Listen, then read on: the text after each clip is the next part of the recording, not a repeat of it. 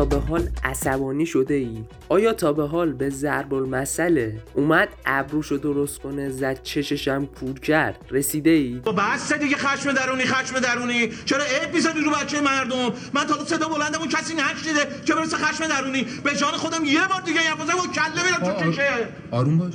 اخیرا مؤسسه معلوم حالی به نام گالوب اعلام کرده که ایرانیا عصبانی ترین مردمان جهانه خب ما عصبانی هستیم. قضاوت با شما. ما مردم به این لطافت و مهربانی.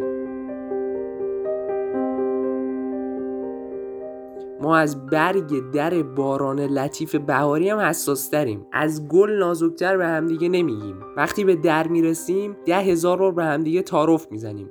خونه ما چند وقت نیومدید؟ اگه نه دیگه ناراحت میشم این هفته جمعه ما خونه شما تشریف میاریم. داشت من نیستم به قرآن جمعه وقتی پشتمون به کسیه میگیم ببخشید و طرف مقابل میگه گل پشت رو نداره.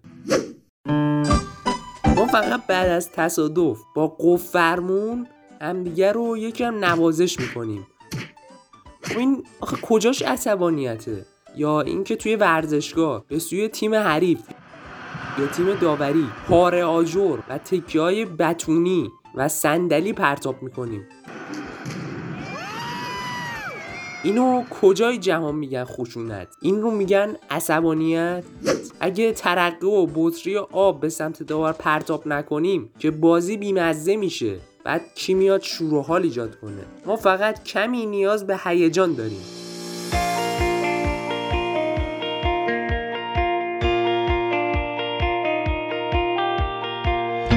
الان این شرایطی که میگم رو تصور کن. توی این گرما و آلودگی هوا و گرد و خاک بیکار هم باشی مبتلا به کرونا هم باشی. شپش توی جیبت قاب بندازی. همسر گرامیدم بخواد بره خری از شما کارت مبارک رو بخواد. شما جای اون انسان. بفرمایید لبخند بزن ببین من خیلی به تو لطف کردم. بدون اینکه ببینمت باید ازدواج کردم. تو به من لطف کردی تو به من لطف کردی. من به تو لطف کردم که قیافت دیدم و باز باید ازدواج کردم. حالا اگر کمی خشمگین شدیم و چند تا فریاد سادم سر دادیم به این میگن عصبانیت؟ رگ خشنت الان. بله. از ترس قلبم اومد تو حلقم. نه دیگه. شما که آمارهای ایرانی ها میگید متوجه نمیشی. گل پشت رو نداره. این حرفا هم برای شما کارساز نیست. حتما باید بیایم و قیمه ها رو برزیم تو ماستا. چرا قیمه ها رو میریزی تو ماستا؟ تا بفهمید که ما عصبانی نیستیم. عصبانی کردن همسرم مهارت می‌خواد. هر کسی نمی‌تونه نه اصلا نداره. برای که تماشاگر اونجا ذهنیت از این موضوع نداره. چه ربطی داره؟ بعدش من دلم این گذشته پیش خودم نیت کردم گفتم یا زمان تو تولدت پس.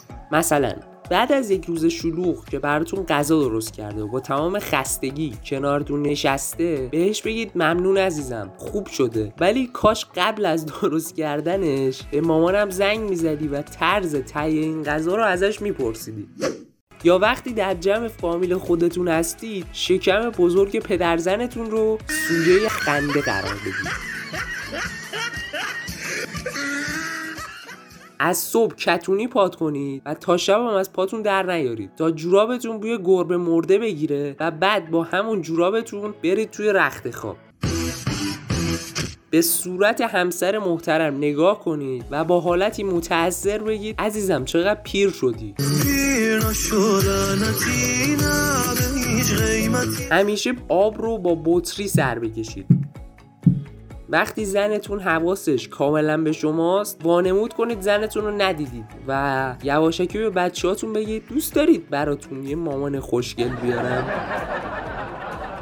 خب دیگه اینا فوت کوزگریه که هر جا گفته نمیشه. پس قدر بدید. ارادت بیا رزرو.